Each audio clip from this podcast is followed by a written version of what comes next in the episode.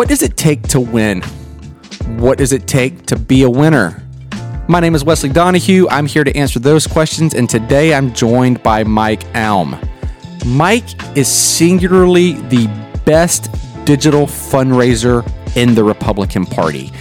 He used to work over at Campaign Solutions, but recently he's taking a new position at the NRSC as the digital director. Mike is brilliant, so you really should listen up for his advice. How's it going, man? Good. How are things? Things are lovely. I'm back in Charleston after spending the week at Campaign Solutions. Ah, How are you liking your new job, Mike? it, it it's a blast. Uh, it's hard to believe it's only been two and a half weeks. I think I just talked to the team about that this afternoon at lunch. Um, yeah, it's it's a blast. Um, you know, trying to make real difference and close the gap with uh, on fundraising, digital fundraising, especially. So I'm going to ask you specifically about that because there's a lot to talk about before we get into your story. But so you're the new digital director. Is that the title at the NRSC? Yep, and direct response director too, overseeing direct mail and telemarketing as well. Okay, I was going to ask you that. So it's it's everything digital, telemarketing, direct mail. Yep. And- So like direct mail fundraising, you're in charge of. correct. Yeah, not not the voter mail, but the the the uh, fundraising side of it. So basically, we're talking about anything related to fundraising that's not like events and big donor based. Correct. Yeah. So like all small dollar donations, whether that's online, mail, whatever. Exactly. And uh, it's funny because yeah, I've been working with the committee for 20 years on the outside. And, you know, 10 years ago, the direct mail team here had, you know, a team of eight people. And now the digital team has the team of eight people with the digital person overseeing the direct mail program. So it's, it's really come full circle. And Mike, I think it's only a matter of time before TVs like that too. Yeah.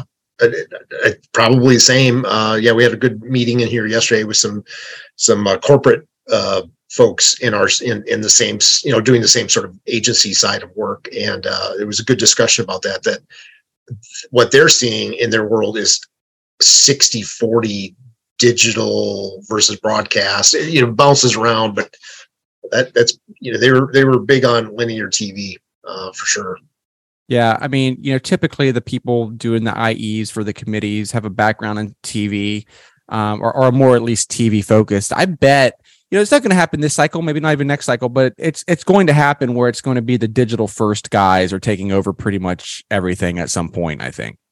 Oh, absolutely. I mean, just look at how little we watch broadcast TV. I mean, it, it's, it's you know it's on a DVR or or just it's streaming now. So Yeah. So how long were you at Campaign Solutions uh, before you went over to the NRSC? yeah, it, nine nine years. I was yeah into my going into my ninth year. So uh, you know, several three full cycles or, or five five maybe. Yeah, it's flew Time flew by and it, it flew by and it yeah really saw it evolve too because I remember like the first cycle there if we raised a half million dollars for somebody it was holy cow what a great job this is phenomenal. And now that's a you know that's a a month or or even less. So it's it's really grown and changed I mean, you've had those, you've had days like that for, you know, we did Lindsey Graham together, we did Herschel Walker together. I mean, we had days raising that much. oh yeah yeah multi multi-million dollar days in fact the first one was probably uh, 2020 where you know the three four million dollar day for senator graham uh, and then herschel saw that certainly too um, it, it just unheard of eight years ago That's insane. Yeah. So, Mike, I have told everybody that I know, and and I'll say it now and put it all over the world that you are singularly the best digital fundraiser the Republican Party has in the entire country. you are, and uh, Campaign Solutions was blessed to have you. The NRSC is now blessed to have you, but being the not just a expert, but the tippity top expert in this industry. What the hell do you think's going on between the Republicans and the Democrats right now? In, in terms Yeah. of digital fundraising and why, let me put that in perspective for people that aren't are listening and don't know what you and I are talking about. the Democrats are out. They're, they're killing us. They're out raising us three to one, four to one right now. A Politico article came out this week that said their base is what like three point five times bigger than ours. Yeah. Something something like that. What is going on, Mike? Yeah, and some some of it's just they're they're a lot more motivated right now. Um, our base and our donors seemed a little more complacent this last election cycle. Not sure if it's the economy or what. Uh, one thing people do forget too is the the Republicans still do a lot of direct mail, so you have to add that on to what's reported on digital.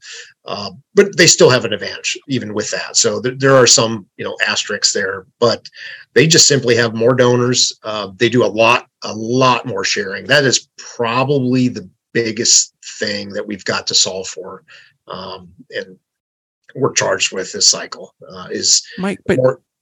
How? I mean, that's an ideological thing, right? Like Democrat, like the core of our parties. Democrats share wealth. Yeah. Republicans believe in in advancement through competition, and we don't like to share things. So right. Yeah. It's survival of the do you- fittest on our side. yeah. but I mean, I guess my point is like it's people ask me that all the time. How do you fix it? And I say that isn't a problem that technology can fix or that digital strategy can fix. You're talking about changing the essence of who we are as humans and what really differentiates us uh, from a political party standpoint. I don't I don't know how to fix that, but you're you're much smarter than I am.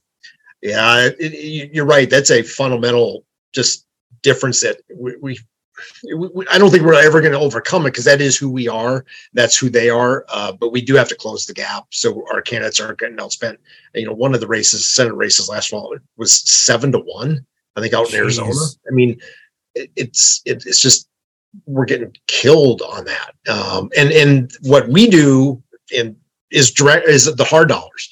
You know, so it's the federal hard dollars that can buy the lowest unit rate on advertising. Uh, you know, a lot a lot was made that the Democrats and Republicans had equal money spent on the election, but in the in the weeds and the the fine print is they outspent us on the hard dollars where the money is more efficiently spent, and then we Mhm. had to close the gap with the IEs, and that money is not efficient because they they have to pay the market rate, which and I heard let's see the Nevada market was ten times what the candidates were paying. I mean, so you, so you're spending you spend a hundred you know a million dollars to offset a hundred thousand dollars that a candidate's going to spend. It's Well, it's that's just- why the but that's the argument of why these IEs and committees should be digital first. it- Or they it- want to put all their money on TV where they have to spend 10 times more and they ignore digital, which doesn't make any sense to me. yeah, we're, we're going to have to find new ways to to to compete that way. Because on digital, you're right. On digital, there is no uh, different rates. It- you know, one is the same as the other. So it, it would help the campaigns and, and get get a little better footing uh, as they go into these elections. Yeah. and then and some of it was just cyclical. It was you know it was just kind of a bad year. They had the Democrats had two incumbents who just came off special elections in 2020, and no doubt they had millions of donors each, and both of them coincidentally were the top fundraisers in the country. Raphael Yeah. Warnock raised nearly 200 million dollars. Just not that long ago, that was a presidential type. Yeah. I mean, everybody, you know, you and I did Herschel Walker together and we could talk a lot about how bad the candidate was, or, you know, people want to blame Donald Trump and blame inflation, all this stuff. But the, like, the, it doesn't matter when you're getting outspent that much. I mean, how much were we outspent in the runoff, Mike? Do you remember? Yeah, it was, it was two to one. Herschel was one of the lower ratios. He, he only got outspent two to one only. Um, Only. But you but- can't win a race being outspent Correct. two to one, Mike. Right. Yep. Yeah, they had the advantage of running 60 second, basically PSAs uh, on Thanksgiving, just thanking first responders. Yeah. No, no I- campaigns ever had that much money to do something like that. we can't compete even with the best candidate. We had the best candidate we can ever dream of. You and I came together, we whiteboarded it out and somehow created this human robot, whatever. Yep. It cannot win being outspent two to one. Yeah, it's it's it is that simple. So we've got to we're, we're working here to close that gap, get the new uh, races up to speed and ready to take on in 2024. It's a much better map, no doubt. Yeah. uh, but they're still going to have an advantage on the fundraising because they can they they they already started helping each other in December, the the candidate who just won in Nevada on their side started sending out emails to benefit the next one that's up in 2024 already. That's what they do. Our well, candidates are still raising money for themselves that just won. And and that, that's right. that we got to try to change that. Um, until right, we do, yeah. Yeah, we're screwed. We're screwed. Well, there's nobody better to be at the committee, you know, at, at near the top of the committee than you to do it. And and frankly, man, the reason I made this acquisition of Campaign Solutions because I want to be part of the solution too and use our company uh, to help find solutions because all the other stuff I was doing didn't matter because we just didn't have the money to spend. So unless we're testing and experimenting, and as I, people have been asking me, like, what do we need to do? So we need to be like Elon Musk. We need to be willing to blow up some damn rockets. Yeah. You know, he's leading the space race. Why? Because he's willing to fail. He's willing to spend money. He's willing to test. He's willing to experiment. He's willing to blow up rockets.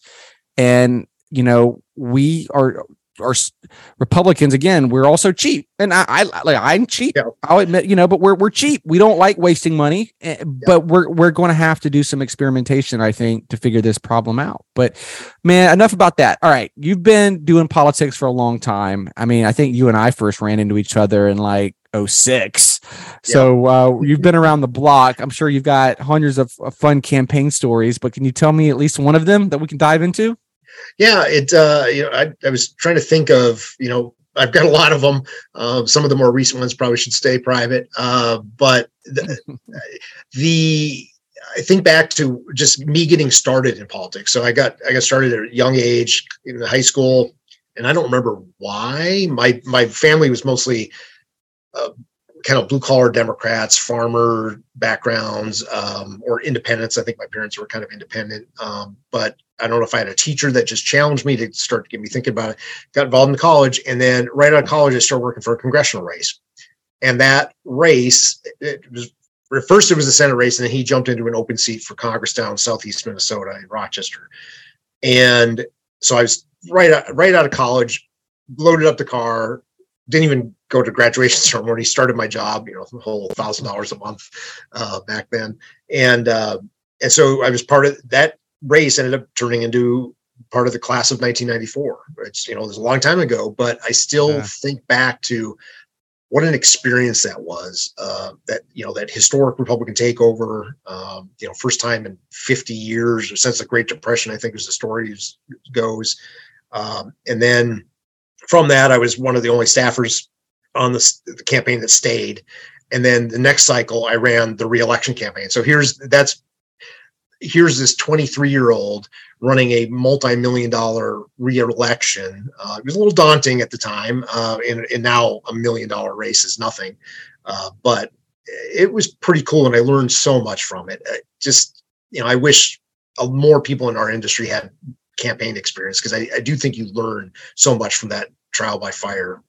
Um, they, they just can't teach you in school. So yeah, that, what were what do you think were a couple lessons? I, I, agree with that. I'm gonna I'm gonna go into that in a minute about actual campaign experience. So what do you think are you know a lesson or two that you really learned from running the campaign?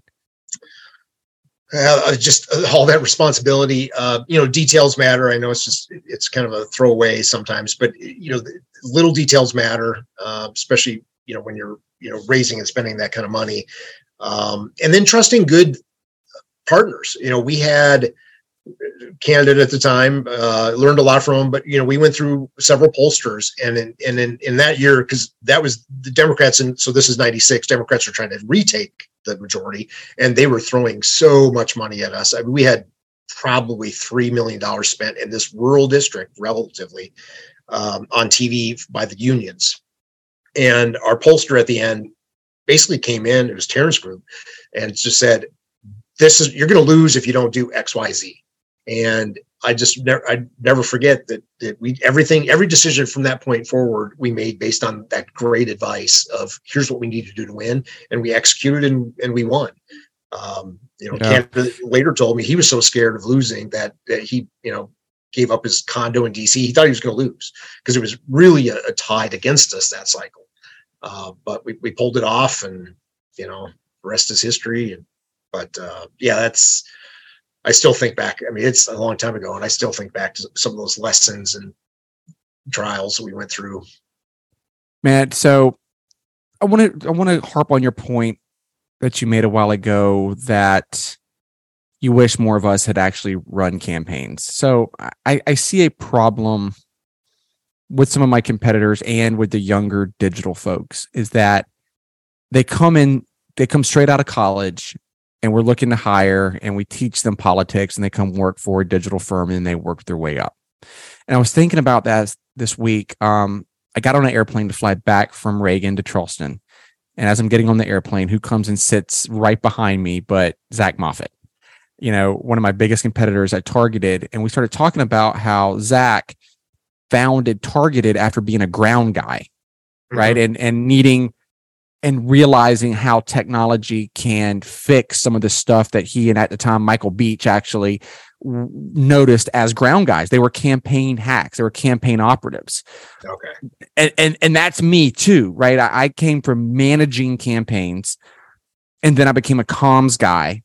And and my background is more on the creative and comm side, but I managed a lot of campaigns like you as actually GC before I pivoted into digital about 14 years ago.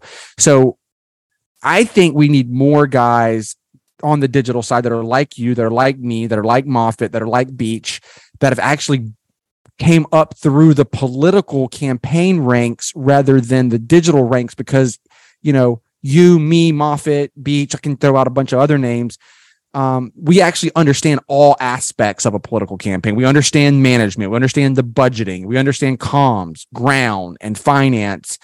And I think you have to have that actual experience before you can do this right. I think that's a great point because uh, I think back as you were saying that I did all the fundraising at some of those, or not all of it, but I did the direct direct mail fundraising. You know, wrote the letters, got them produced because we were a small campaign and, and we were pretty frugal. Um, made I made major donor phone phone calls. Uh, yep. Set up events. You know, we we had a professional fundraiser as well. But you learn by you. I learned the most by just asking for money um, yeah. myself, and I think that's probably I know that's helped me through the years for sure. Yeah, I mean, you know, looking here at Push, I'm still trying to figure out campaign solutions as we're, you know, I'm, just now getting to know each of the individuals. But, you know, our, our senior level VPs have all come up through the ranks and managed races. But I look at the young folks that are account executives, none of them have. And it's like, I, I want to just send them out and make them knock on doors and make them put out signs and make them go do phone banks, the shit work, go stuff envelopes for 12 hours at a time like you and I had to do so that they fully comprehend what it takes to win one of these things. Because yeah. you know what they do, and God bless them, they're all hard workers, but they've just been sitting behind a computer since they got out of college and they're churning out creative and writing socials and they've been living in the social media world. They don't know what it's like to get out there and do the shit work. And I, I think you got to understand the shit work so that you can apply the technology to it. Yep. No, exactly. And I think part of it is, I mean, campaigns, as you know, they don't pay that well. Um, I I made a thousand dollars a month to start out, and got raised to fifteen hundred dollars. And even back then, that was not a whole lot.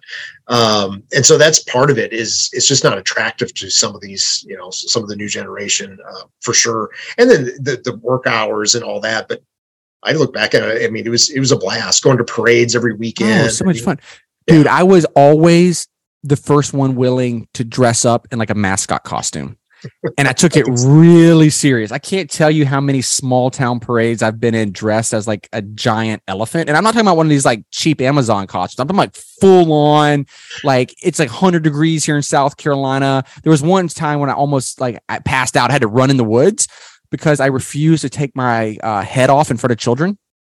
So like I darted from the parade route into the woods so no kids would see me taking my elephant head off. But um, you know, I, I, that, that's the kind of experience these kids need. And by the way, a thousand dollars is a lot more than I made. My first campaign job, I got paid 500 bucks. And even in my big break, uh, Terry Sullivan was paying me $1,500 a month to work for Jim DeMint. I still couldn't afford to eat. So I had to bartend at night once I got off from stuffing envelopes all day. Yep. Yeah. It, it teaches you something too, I think. I mean, just, worrying about your job and you know winning it i don't know it just ingrained something to me but it was also attractive i mean i i miss i miss it a little bit, but I've had the pleasure, obviously, you know, we worked together on a couple big races lately that you get enough of it to fill that that uh, adrenaline uh, for sure. Um, yeah, honestly, man, I miss it sometime too until I saw Scotty Howell and Phil Evangelakis and Scott Farmer and Blake Williams all living in the Airbnb together in Atlanta, attending all these rallies and shit. And I was like, nope, nope. I miss it for like maybe a couple hours. And I see the shit you guys are living in, and that's okay. I'm okay hanging out in my office and managing my team. That's right. Uh, well, well, man, look, I'm uh, I'm proud of you for the big uh, position you got at the NRSC. I'm excited to work with you and um and hoping that once your tenure is up there, you come back over here to Campaign Solutions, man. But I, I just appreciate your friendship and uh all the work we've been able to do together. All right. Uh, thank you so much. This was this was fun. Uh, good, good to reminisce a little bit. And hey, so hopefully, hopefully, share. We're trying to share and develop and grow new new uh, professionals. So this is definitely a part of it. And we're going to do this again next year, so you can give me your read after spending a whole year at the committee. Yeah. In the, once we're in the middle of the hellstorm of elections next year, you got to come back on here and tell me how life is. Sounds good. More gray hair, probably. All right, brother. Thanks, man. All right. I'll Thanks. see you.